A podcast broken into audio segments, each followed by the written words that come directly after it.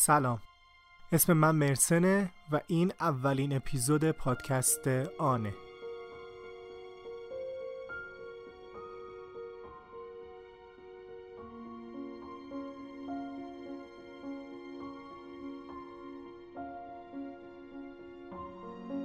توی هر اپیزود پادکست آن قراره که داستان واقعی آدم ها رو تعریف کنیم و سعی کنیم که خودمون رو جاشون بذاریم. این اپیزود در آذر ماه 1397 ثبت میشه و راه طولانی رو اومدیم که بتونیم این پادکست رو ضبط بکنیم. برامون حس خاص و خوبی داره. کار ادیتش رو نکیسا انجام میده و انتخاب موسیقی هم با برا بچه های ارسی بوده.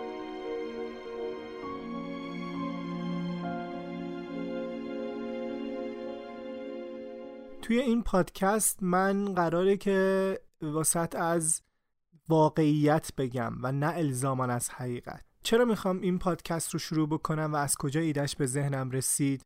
من یه عادت خاصی دارم. اونم اینه که یه دفعه به خودم میام می‌بینم که یه مدت زیادی به یه نقطه خیره شدم و داشتم یه سناریو رو توی ذهنم بازی می‌کردم.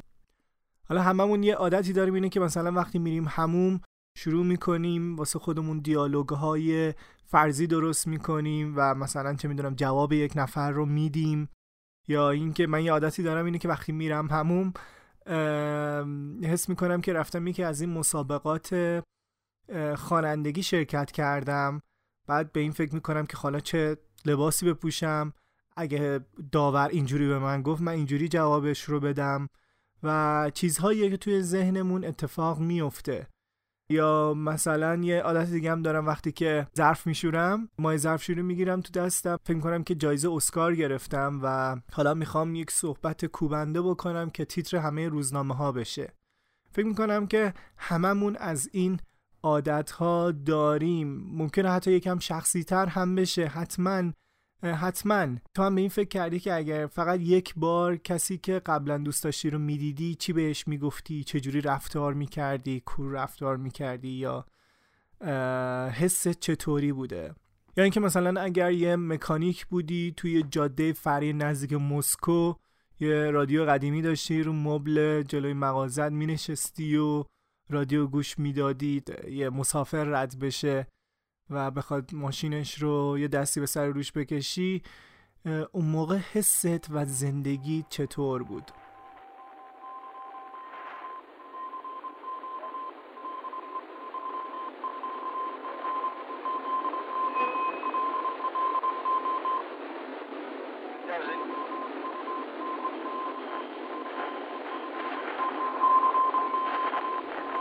پادکستی که دارم می‌سازم در مورد همین چیزاست در مورد آدم هایی که نبودیم در مورد جاهایی که نرفتیم موقعیت هایی که نداشتیم عشق هایی که تجربه نکردیم خیابونایی که توشون قدم نزدیم و آدم هایی که نشناختیم. یه جورایی قرار صدای توی ذهنمون رو بشنویم.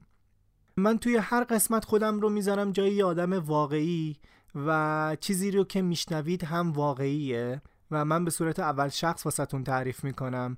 فکر کنید که رفتیم یه کافه یا یک جایی نشستیم با هم دیگه داریم قهوه یا چایی می‌خوریم و منم دارم براتون تعریف می‌کنم.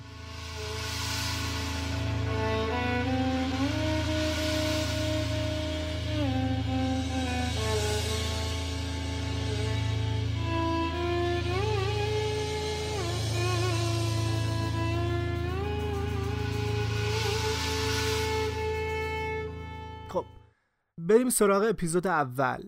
تا به این فکر کردین که اگر آدمی بودین که از همه جامعه بدتون میومد و هیچ چیزی براتون مهم نبود چه حسی داشتین و چی می‌تونست نجاتتون بده؟ توی این اپیزود داستان آرون استارک رو می‌خوام تعریف بکنم. کسی که وقتی نوجوان بوده می‌خواستی اسلحه بخره بره توی مدرسه و به معلم ها و همکلاسی ها شلیک کنه. من برای این اپیزود با خود آقای استارک هم صحبت کردم و با اینکه بهش گفتم که پادکست فارسیه گفت بعدم بعد از آماده شدنش واسم بفرست که گوشش بکنم. منبع اصلی این اپیزود هم صحبت های خود آقای استارک تتاکی که تتاک معروفی که داشتن و همچنین مصاحبه هایی هست که با روزنامه ها و تلویزیون های مختلف کردن. اسم من مرسنه اما من می‌تونستم که آرون استارک باشم. تو هم می‌تونستی که آرون استارک باشی.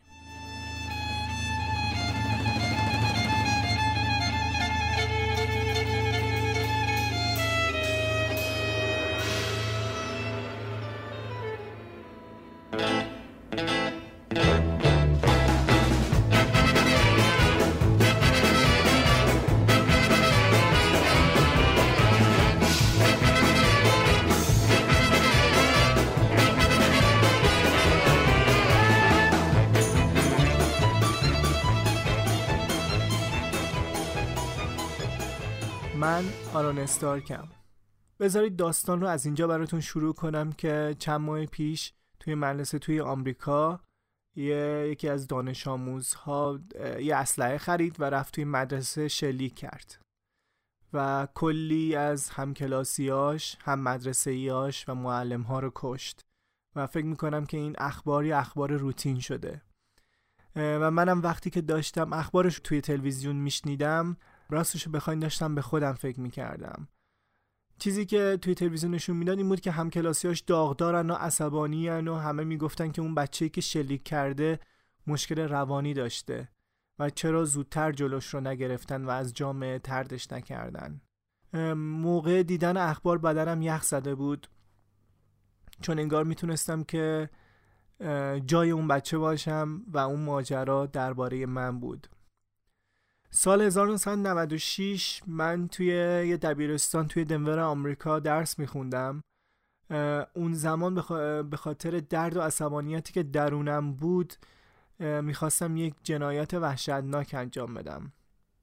موضوع این بود که من همیشه توی مدرسه و محله اون بچه جدیده بودم. خانوادم خشن و ناسازگار بودن و پدر و مادرم هم معتاد بودن. ما همش در حال عوض کردن خونه و مدرسه بودیم. میشه گفت من توی کل دوران تحصیلم سی چل تا مدرسه رفتم. هر هفته منتظر بودم که برم مدرسه جدید. انقدر وضعیت بد بود. اینجوری بود که مثلا ساعت چهار صبح پلیس در خونمون رو می‌زد. ما بیدار می شدیم فرار می کردیم به اون ور کشور و من می‌رفتم یه مدرسه جدید که می‌دونستم چند هفته بیشتر قرار نیست اونجا باشم و دوباره روز از نو روزی از نو. از اونجایی که خونه و خانواده درست درمونی هم نداشتم همیشه بوی بد می‌دادم. هموم نمی‌تونستم برم و از لباس تمیز هم خبری نبود. لباسام همه کثیف و پاره بودن. غیر از همه اینها چاق هم بودم. البته باهوش بودم. شعر و کامیک بوک دوست داشتم. اما خب اون روزا کسایی که کامیک بوک دوست داشتن همچین نرد به نظر می اومدن و خیلی محبوب نبودن. خلاصه اینجوری بود که هر مدرسه جدیدی هم که می‌رفتم یه عده قلدر جدیدم پیدا می‌شدن که بیان اذیتم بکنن. می اومدن نزدیکم و با دستشون ادای پرت کردن نیزه در می آوردن که مثلا یعنی من والم می‌خوان شکارم بکنن به خاطر چاق بودنم. یا اینکه مثلا غذا میریختن روی سرم. اما خب این آزار اذیت فقط مال مدرسه نبود. خونم وضعش بهتر نبود. تقریبا هر کسی توی زندگیم بود به هم می‌گفت که تو به هیچ دردی نمی‌خوری و آدم بیارزشی هستی. و وقتی زیاد بهت بگم بیارزشی کم کم باورت میشه که بیارزشی. دیگه چیزی واسم مهم نبود. منم سیاهی رو مثل یه پتو دور خودم پیچیدم. یه جورایی واسم مثل یه سپر شده بود به هم هویت می‌داد.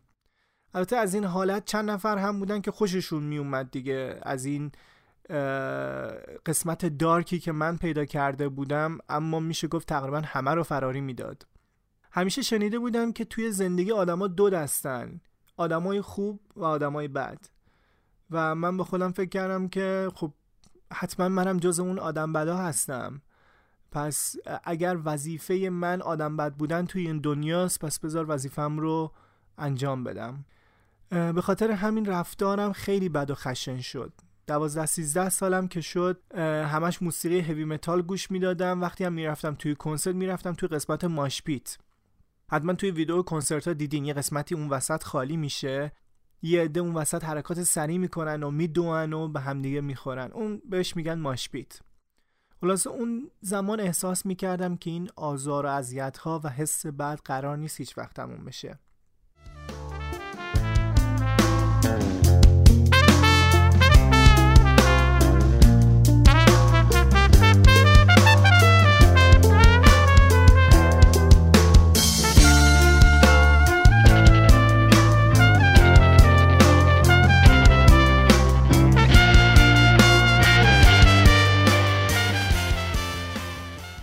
13 14 ساله که بودم حس خودکشی و خودزنی به هم دست می‌داد.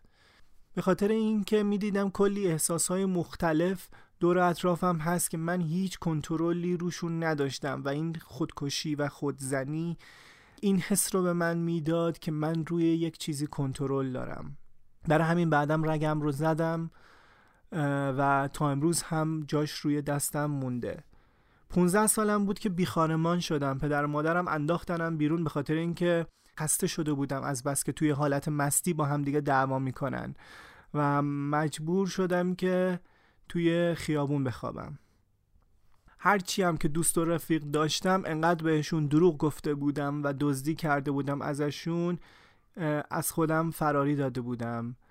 چون که این تنها چیزایی بود که خانوادم بهم یاد داده بودن. من نمی‌دونستم. من فقط کاری رو می‌کردم که بهم یاد داده بودن. در نهایت 16 سالم بود که اجازه بدید صحنش رو واسهتون توصیف بکنم. من نشسته بودم روی یک صندلی کثیف و خاکی توی خونه یکی از دوستام. توی حیات پشتیشون که البته اون دوستم هم احساس می‌کردم که دیگه اون رو هم از دست دادم به خاطر اینکه ازش دزدی کرده بودم و بهش دروغ گفته بودم. روی اون صندلی نشسته بودم در حالی که بارون به صورتم می‌خورد پاهام توی آب بود و دستم غرق خون بود. و خیلی واضح می‌دونستم اگه کاری نکنم به زودی میمیرم و زندگیم تموم میشه. مثلا همین تنها چیزی که به ذهنم رسید این که به خدمات اجتماعی زنگ بزنم. دفترچه رو برداشتم و زنگ زدم. اونا هم اومدن منو بردن. اما بدی ماجرا این بود که به مادرم هم زنگ زدن و مادرم هم اومد اونجا. مادرم کسی که خودش یکی از علتهای درد و رنجم بود. از اونجایی که مادرم تمام زندگیش با پلیسا و مامورای خدمات اجتماعی سر و کله زده بود کارشو خیلی خوب بلد بود و می‌دونست چی بگه و چطور رفتار کنه و تونست قانعشون کنه که من علکی داستان درست کردم و فقط دنبال جلب توجه بودم. اونا هم باورشون شد منو باهاش فرستادن خونه. وقتی که رسیدیم خونه روشو کرد به من گفت که ارزه انجام دادن این کار رو هم نداشتی. دفعه بعدی درست انجامش بده تیغشم خودم برات می‌خرم Nun, liebe Kinder, gebt fein Acht. Ich bin die Stimme aus dem Kissen. Ich singe, bis der Tag erwacht. Ein heller Schein am Firmament. Mein Herz brennt. با این جمله مادرم قلبم تیکه تیکه شد. رفتم به سمت سیاهی که همیشه از دور می دیدمش. دیگه هیچی نداشتم که بخوام به خاطرش زندگی بکنم. یا اگه بخوام بهتر بگم دیگه چیزی برای از دست دادن نداشتم. و وقتی که چیزی برای از دست دادن نداشته باشی هر کاری ازت برمیاد. و این دقیقا قسمت وحشتناک ماجراست. پس من تصمیم گرفتم که خشم و عصبانیتم رو بروز بدم. اونم با خریدن یه تفنگ. می‌خواستم یا برم به مدرسهمون شلیک بکنم به همکلاسی ها و معلم هامون یا برم توی فودکورت خیلی هم برام فرقی نداشت. خود آدمهاش برا من مهم نبودن.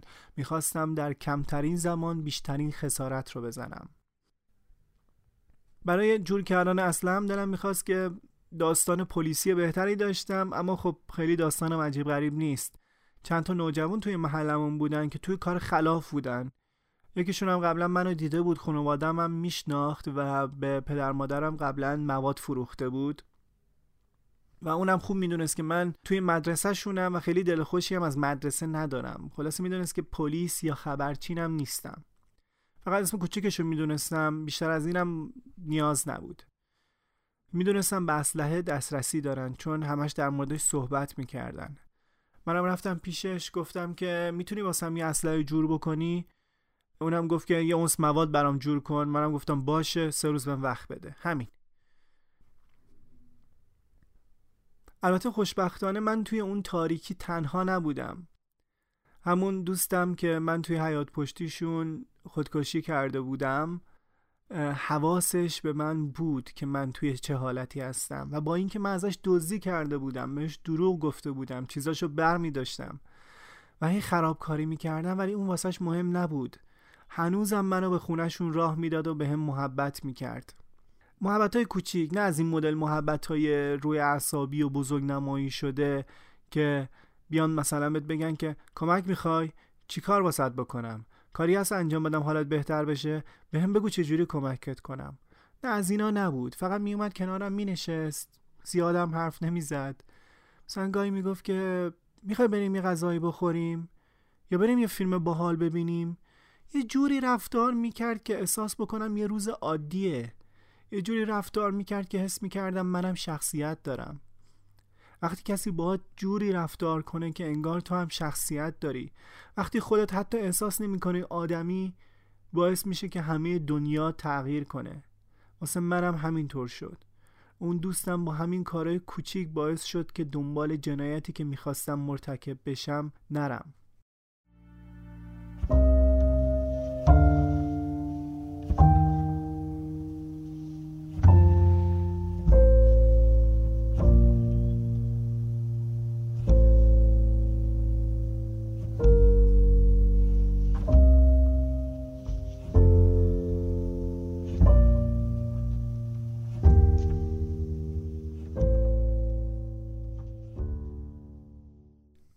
ماجرا از این قرار بود که دوستم وقتی که من دنبال اون یونس مواد بودم که جور کنم و اسلحه رو بگیرم من رو توی خیابون دید و به هم گفت که یه مهمونی امشب داریم با هم کلاسی ها تو هم بیا. من هم بهش گفتم خب کسی دوست نداره من رو ببینه. بهتره که من نیام. و اون به من گفت که نه تو حتما باید بیای. تو گفت به این کاراش کار نداشته باش. تو مهمون منی. منم یکم دیرتر رفتم. دوستم تا منو دید گفت برو تو سویت حیات پشتی یه دوش بگیر لباس تمیزم واسط گذاشتم. و وقتی که من برگشتم یه کیک شاتوت گذاشت جلوی من. بهش گفتم خب تقسیمش کنیم بخوریم. گفت نه بقیه خوردن. این فقط مال توه. اصلا باورم نمی‌شد که کسی کاری رو فقط برای من انجام بده. و اون لحظه بود که تصمیم گرفتم که این جنایت رو مرتکب نشم. دوستم تونست با یک کیک شاتوت جون کلی آدم را نجات بده و دنیای من را عوض بکنه. می‌خوام بگم که اگر شما هم کسی رو توی همچین موقعیتی دیدید که به عشق احتیاج داره بهش بدید. به کسایی عشق ببرزید که فکر می‌کنید که کمترین لیاقت رو برای دریافتش دارن چون اونها بیشترین نیاز رو به عشق دارن. و البته این همونقدر که به اونا کمک می‌کنه به خود شما هم کمک می‌کنه. این روزا توی آمریکا میگن اگر حس کردید یکی برای منزل خطرناکه به پلیس خبر بدین. اگه اون زمانی که فکر می‌کرد من برای مدرسمون خطرناکم و به پلیس معرفی کرده بود باید چی کار می‌کردم؟ کاری که الان داره اتفاق میفته حتی به معلم ها اسلحه میدن. من فقط تنها و افسرده و لگد مال شده بودم. به جایی که به همچین فردی به چشم یک خطر نگاه کنید جوری نگاش کنید که انگار می‌تونه یه دوست باشه.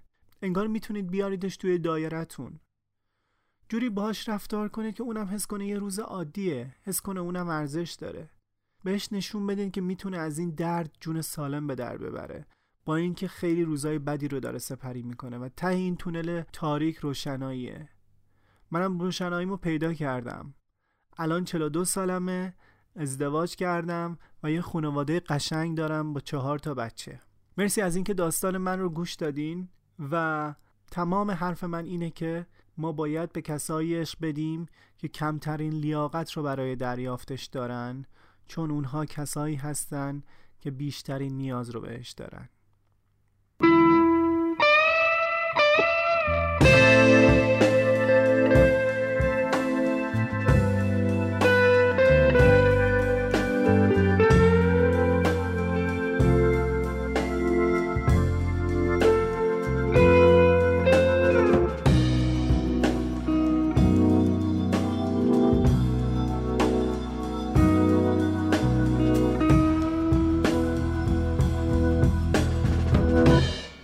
خب این اپیزود اول پادکست هم بود. امیدوارم که خوشت اومده باشه.